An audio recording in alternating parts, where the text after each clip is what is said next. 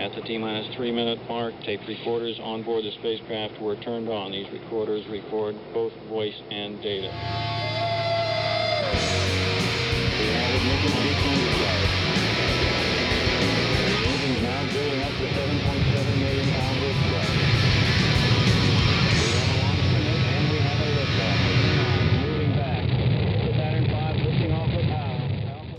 All right, you are listening to Rocket Shop Radio Hour here at Big Heavy World. I'm your host, Abbey BK, and with me today is my wonderful co host. I'm Keagan Lafferty. And here in the studio, we have Fern Maddie. How are you doing, Fern Maddie? I'm doing great. Thanks so much for having me. Yeah, so we had last seen you, at least I had, at the Venetian Soda Lounge back like a couple months ago. So, how have you been since then? Good. Yeah, I've been playing a few gigs. Nothing, nothing too um, serious, but working on uh, producing some demos for some uh, new recordings. So yeah.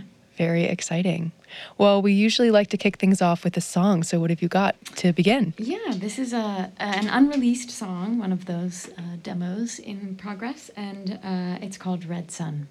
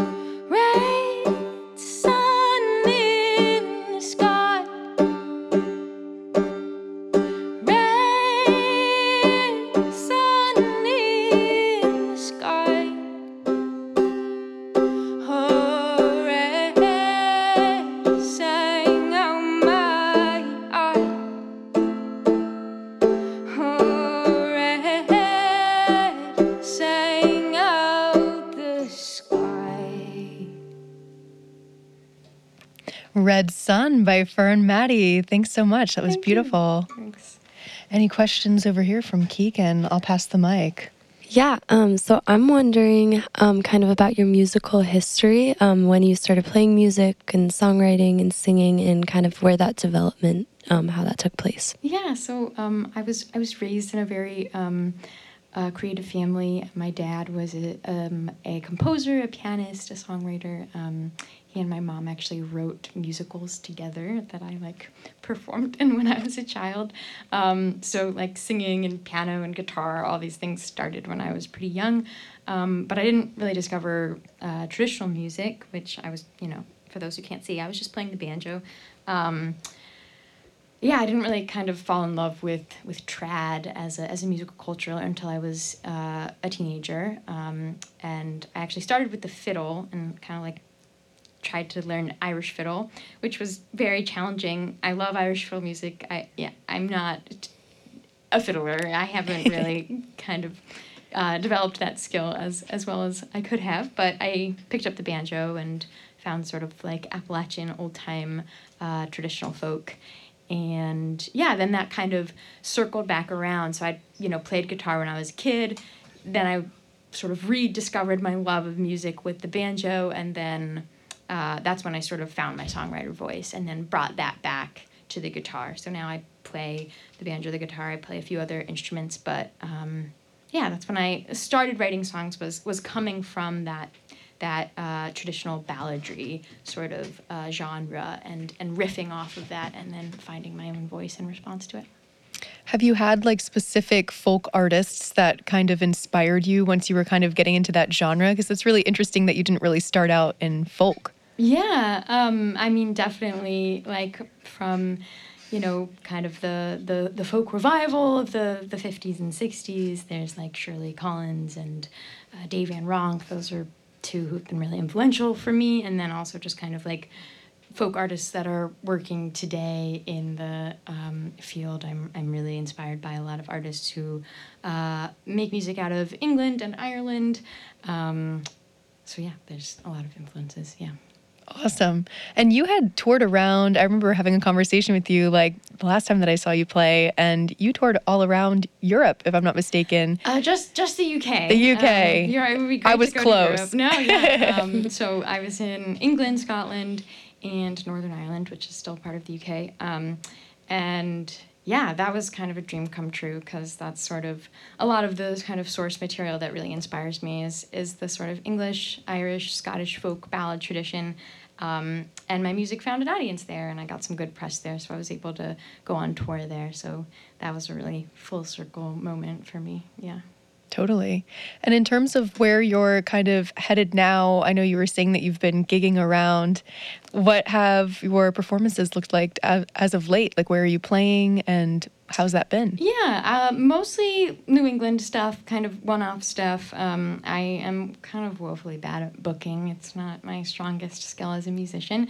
So, um, you know, I had the, the, the privilege of working with a booking agent when I was in the UK, which helped that process a lot. So here I, I played at the Radio Bean recently. I also played a, a gig down in uh, Northampton at the Parlor Room. That was a really lovely show, um, a small venue. Um, yeah, those are kind of the last last couple gigs I've had. Yeah. Gotcha. Um, I'm interested in more about the lyricism side of your songwriting and kind of where you find inspiration for lyrics. Yeah. Um, so I really, I, I, my writing can often be kind of repetitive. Like I, I, part of the reason why I mentioned sort of writing songs in response to traditional balladry is that there's very, there's a very kind of structure to traditional ballads. They have um, verses that are often kind of repeating motifs or, um, you know, telling a story in a very sort of specific way. Like um, you'll hear the same sort of little like like actual you know lyrical motifs reused over and over again. Um, so for me, when I write music, I find I'm I'm very much in that same structure. It's actually it's sort of hard for me. I, I see people who write just like such amazing like free form lyrics over like really you know complex chords, and I'm like, my brain doesn't work that way. I need like a lot of structure to to find the rhythm, um, and usually it comes from from the music. So I'll I'll start with a chord progression or a riff that I just like play over and over again until like I'm sort of in some sort of kind of trancy space and that's when usually when when lyrics start to come to me um, yeah, so it's usually music first, lyrics, and then I'll sort of sit down with the lyrics and and finesse them on their own terms. Like I'm writing a poem, and then bring that back to the music and try to make it all work together. Yeah. Totally. In terms of Red Sun, were there any specific inspirations with that? Because in my brain, that's like quite a quite a visual, you know. Yeah, I'm trying to remember. Like sometimes I definitely just kind of some songs are like you know oh yeah i was working on that song for like six months and you know i kept coming back around to it. I have one that i'm you know right now i'm like i know the song's in there i'm still carving away at it. And then some songs are just like i don't know i was just like playing the banjo that weekend and there was a song. And red sun was definitely one of those. And it was i, I actually wrote it the week i released my album. So it's obviously not on the album but it was kind of like it sort of came out of i think that feeling i was in of like this is scary and I'm not sure how it's going to be received. And, and that song isn't about art. It's sort of, it's more about the way I think of that song is it's, it's, it's a very like future focused song. I'm like kind of thinking of the future of, of the world and like what that looks like and my, my fear about that, my grief about that, also my hopes for that. Um, so yeah, I, I, I can't tell you. I don't know where all those, those lyrics came from. They sort of just arrived, I think. Yeah. yeah. nothing wrong with that. And sometimes you might figure it out later down the line. You never know. Yeah. Well, we would love to hear another song. So what yeah. have you got for us? I'm gonna just switch to the guitar.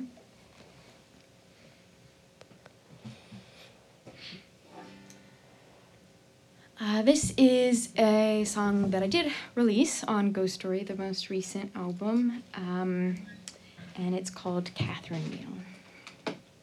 Wheel.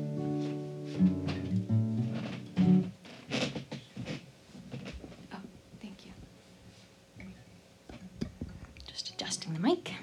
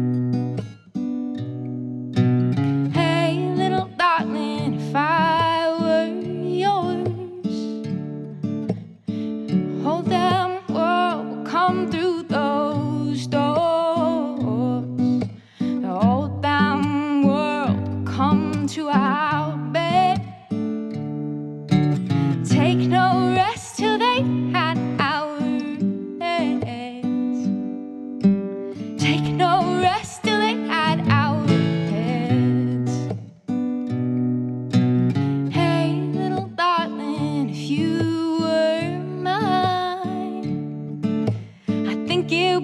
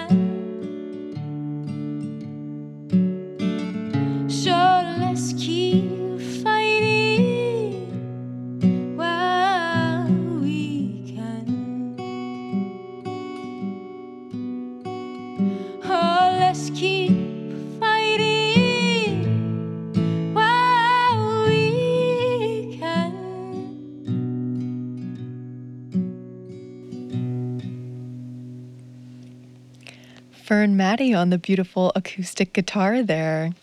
Handing it off to Keagan. Any more questions? So I noticed you were playing that song with a pick that I believe is usually used for a banjo, right? Or is that Um, it's like a thumb It's pick. like a thumb pick? Um, I think it, it Yeah. can be used. It's like you know attached Okay. to my thumb. got yeah, it? definitely. People do use Yeah. finger and thumb picks on the banjo um, to play to play three finger banjo. The way Got like. I try to explain it to people, I'm like, it's the banjo style that goes dun dun dun dun dun dun dun. dun, dun Yeah, yeah. Which is not actually the style of banjo I play. I play more. Um, Okay. uh, claw hammer banjo, which I'll play a song that's kind of all claw hammer banjo later, and you'll hear that. Okay. Um, that's a slightly different style. So, but I have I have adopted the thumb pick for some of my guitar playing because it's Yeah. it's a little extra. I haven't seen that before, so I think it's I think that's really cool and I guess it just made me think about how kind of playing multiple instruments how um, they cross over with each other and how they influence your techniques and kind of your creativity if Yeah, you notice that. definitely. Um, yeah, the like I was explaining the clawhammer banjo style. So, um, banjo is a is an African American instrument. Um, was kind of the ancestors of the banjo were brought over by enslaved peoples, and then it sort of uh, evolved into the instrument we know today in the the South um, th- through the legacy of slavery. So it has quite a, a complex history in that way. And and claw hammer, um, which is kind of striking the strings with um, with with the, uh, your nails.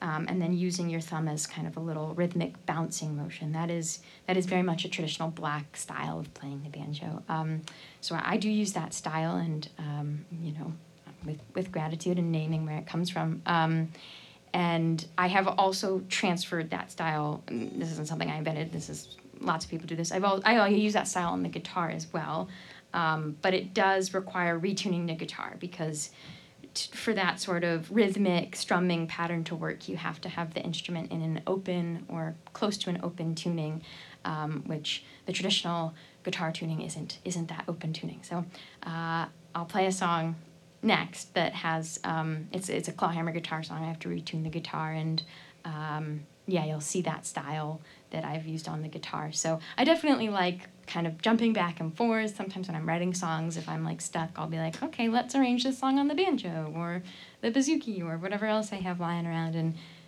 see if that you know sparks any new connections. So definitely the multi instrumentalism is something I, I kind of identify with in my music.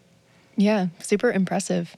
So, in terms of the current project that you're working on and the new songs that you've found that you've been writing, do you feel like you're gravitating toward one instrument? Is it a mix of kind of all, like you're saying? It's a mix of both. Um, uh, it's interesting because my first record was an EP, and that was very much kind of banjo led. And then my record Ghost Story uh, was a full length album, and that was very kind of guitar led. Um, and now this new album, I, like I kind of it's like half and half of like which songs are really sort of you know the base track is the banjo or the, or the guitar and then i always add other stuff on top of that. Um, but yeah I, I like playing i like doing that in a set. Like I, I really something i really foster as a musician is, is variety in my live set. Like i want my songs to sound different. I want each one to sort of be a new experience. Um, and that's definitely something i've had to kind of practice because uh, you know, when I start, first started gigging in that way, you switch to the banjo and then you're super clumsy on the banjo because you haven't been playing that for the set. So, yeah, I've been trying to foster that for sure. Yeah. What are your like aspirations for this new project and like what is the kind of overlying or underlying concept behind it too? Sure. Yeah. It, it it's a kind of the the highest kind of concept project I've done for sure. The last two have kind of been like, oh yeah, this is a collection of songs that is about something, whereas this I'm like, no, like this has a thesis statement. I know what all the songs are saying. So um, it is also a you know. Uh, I, I do also perform traditional songs, so I'm not performing those tonight because the ask was for originals. But um, most of my repertoire is a combination of traditional ballads that have been kind of reinterpreted by me and then original songs. So trying to find a kind of a collection that that says something I want to say, which is um, it is about sort of like uh, the future and my future and my feelings about the future and um, like the feelings that arise when you realize that like we're living in an uncontrollable world and and things are are out of our control and how do we kind of cope with that feeling? Um, and so each of the songs is kind of about a different way of of of sort of coping with that. So there's some songs where the, the singer is is like totally like kind of self-deluding or like you know avo- avoiding the question by going into sort of different uh, emotional states. And then there's some songs that are just kind of about rage or about loneliness or about joy. So um, I've tried to kind of create a different emotional landscape for each song that's creating this picture. Very cool. That's really cool. So when you um, say kind of your thoughts about the world, um, do you mean uh, are the songs more lyrically focused on kind of your internal experiences or kind of like general things that are happening? Definitely internal. I I I don't I don't see myself as being a very uh, good like topical songwriter. Like a, it's very huge part of the folk tradition, which is great to like you know talk about the unions or talk about this specific thing where you know you're talk about a specific court case or whatever. Um, I love all, I love that type of songwriting, but yeah, I definitely kind of try to um, work a little bit more in a metaphorical realm where you can sort of project what you are feeling onto it, whatever that is. It's not necessarily about a specific. Uh, uh, I would say, with the caveat that on Ghost Story, there are definitely a few songs that are like the one I just sang, which kind of has a historical setting that I've set it in, and you know has has characters that I've written it about. Um, uh, but yeah, going forward, I would say most of my songs are more personal on the new album and yeah, kind of about that personal experience of becoming. Yeah. So when you're playing covers that obviously aren't songs that you've written, how do you feel like you kind of make them your own? I know you said that you sometimes like reinterpret certain things, whether that's in your playing. Can you kind of explain that and expand upon that? Yeah, you know, I it's a fine line because you know there's there's lots of debate in the folk world like as a as a subculture like some people really don't like that sort of meddling approach. There you know there has been a lot of meddling there has been a lot of people changing songs and then sort of passing that off as as like a, a pure form of the oral tradition which there's naughty questions about what is the oral tradition. Obviously, it's always evolving. I think it is harmful when you know people are taking sources from oral cultures, changing the songs, and then obviously acting like they haven't done that. So I always try to make it clear, like, yeah, this is my addition. I wrote this verse. I changed this sort of. I do a lot of gender changing. Um, because I'm I'm gay and I want to write songs that are about queer experiences and sort of project those experiences back in time because you know we don't have a lot of songs that are explicitly about gay people in the past, but we know they existed, and um, so that's one of the ways that I sort of try to massage songs into into new shapes um, without sort of changing the the bedrock of the song. But then in the production uh, realm as well, I I'll often add like some electronic beats or just sort of fun experimental stuff that shakes it up a little bit. Gotcha. I love that. Well, we would love to hear your next song and take us through the retuning Yeah. that you have to do as well.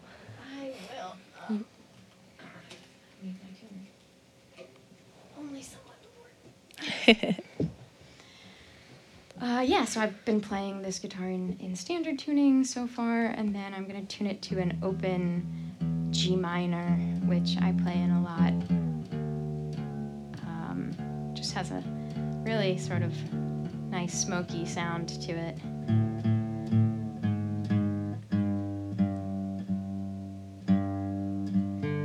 And I usually, when I'm on stage, try to tell some sort of winsome anecdote while I'm tuning to keep the attention of the audience.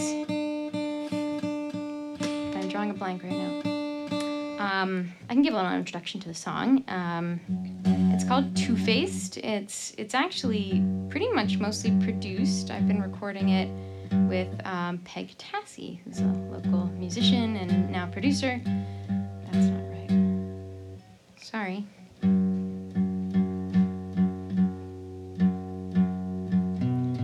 So excited to release it one day when we have the rest of the songs also recorded.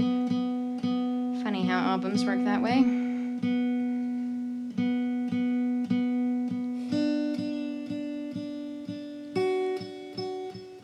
And yeah, I would say this is one of the more personal songs, but but hopefully in a way that is easily easy to identify with with anything and everything that may be coming up for you in your life too.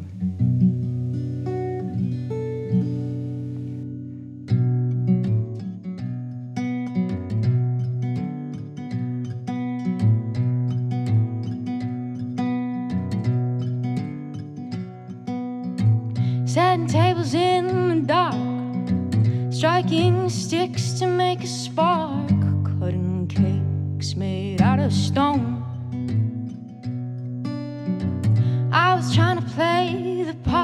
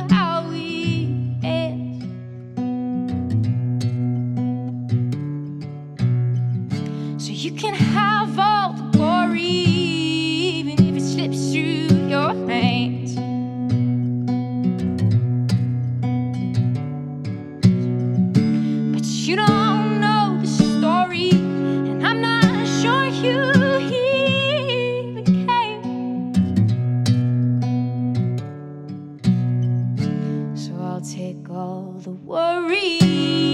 There's enough to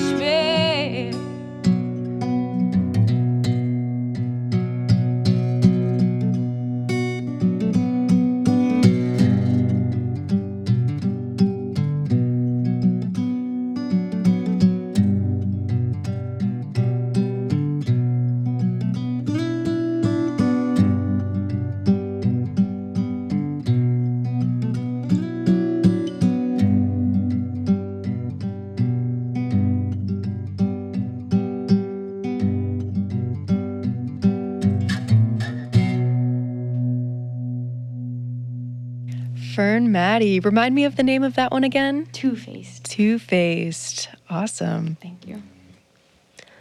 That was great. Um, I want to know more about your recording and production process. If you have any collaborators that you do that with, um, kind of how that works and your experience with it. Yeah. Um, so my first two records I uh, co-produced with Colin McCaffrey, who is a you know very well-known uh, musician in- in his own right, songwriter and a producer um, down near where I live in Plainfield.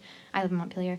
Um, and so that was a really great process. That was sort of kind of the first time I'd been producing music, and Colin was such a sort of mentor to me and and uh, helped me learn so much. I did some of the recording for Ghost Story myself at home, so I would like go home uh, with a mic he lent me and um, you know record some bass tracks and do some of the editing myself. So I was sort of learning those skills and then bring them back into his studio, and he would help me uh, you know mix them and, and get them really smooth. And then we would add other instruments, some of which I played, many of which he played. Um, but that was kind of mostly the band was just the two of us. Um, and so now this this next album, I've I've been working with Peg, who is uh, yeah she's she's working in Burlington now too, and um, that was sort of a, a different experience because we brought a lot of musicians in for Two Faced. So the the recording of Two Faced probably has like I don't even know eight or something crazy amount of musicians on it. Um, which was that's fun, but it has all of its own challenges in its own way. Um, so going forward, I think I'm going to do a little bit of a mix where I sort of have, you know, my tracks that I do at home and sort of finesse. I definitely like. Um, I found that recording on my own, um, like recording itself, is often part of the songwriting process for me. Like I find new arrangements when it's on the computer and I can edit it and I can see like oh I, I wouldn't have even written that little line but now it's here on, on the recording. So sometimes I like to, to front load some of that work myself so I sort of have the shape of the song in its digital form you know before I'm spending time in the studio which is costly. So um, yeah it's sort of a mix of, of many different processes in development always Yeah. I'm kind of wondering back to what you were saying on having a set structure and sort of a, a thesis of sorts that you work with to, I guess, make your songwriting process maybe more organized. So I'm wondering, do you do you find that you write songs specifically to kind of fit that structure structure or a theme that you already have in mind, or do you find that you just write songs and then through another type of vetting process you can figure out which which songs go on what project? Yeah, that's a good question. Um, I have, like, for the first two projects, I feel like I was like, okay, I have a collection of songs I'm ready to record. And I didn't necessarily have that vision from the beginning. Um, every time, though, once I start recording, like, one or two more songs, we'll just sort of like, volunteer and be like, yeah, this, this we need one more here to like round this out. And then I sort of, you know, get a vision. So like in retrospect, I can say North Branch River, my first record, is very much about sort of like talking about being in relationship with the natural world and sort of like different landscapes that have inspired me. And then Ghost Story, my second project, is like very much about about ghosts, about speaking, like being in relationship with the dead, like my own personal dead, the kind of like historical and cultural dead, like those sorts of inherited stories, which is what folk music is, right there. We're getting those from from dead people.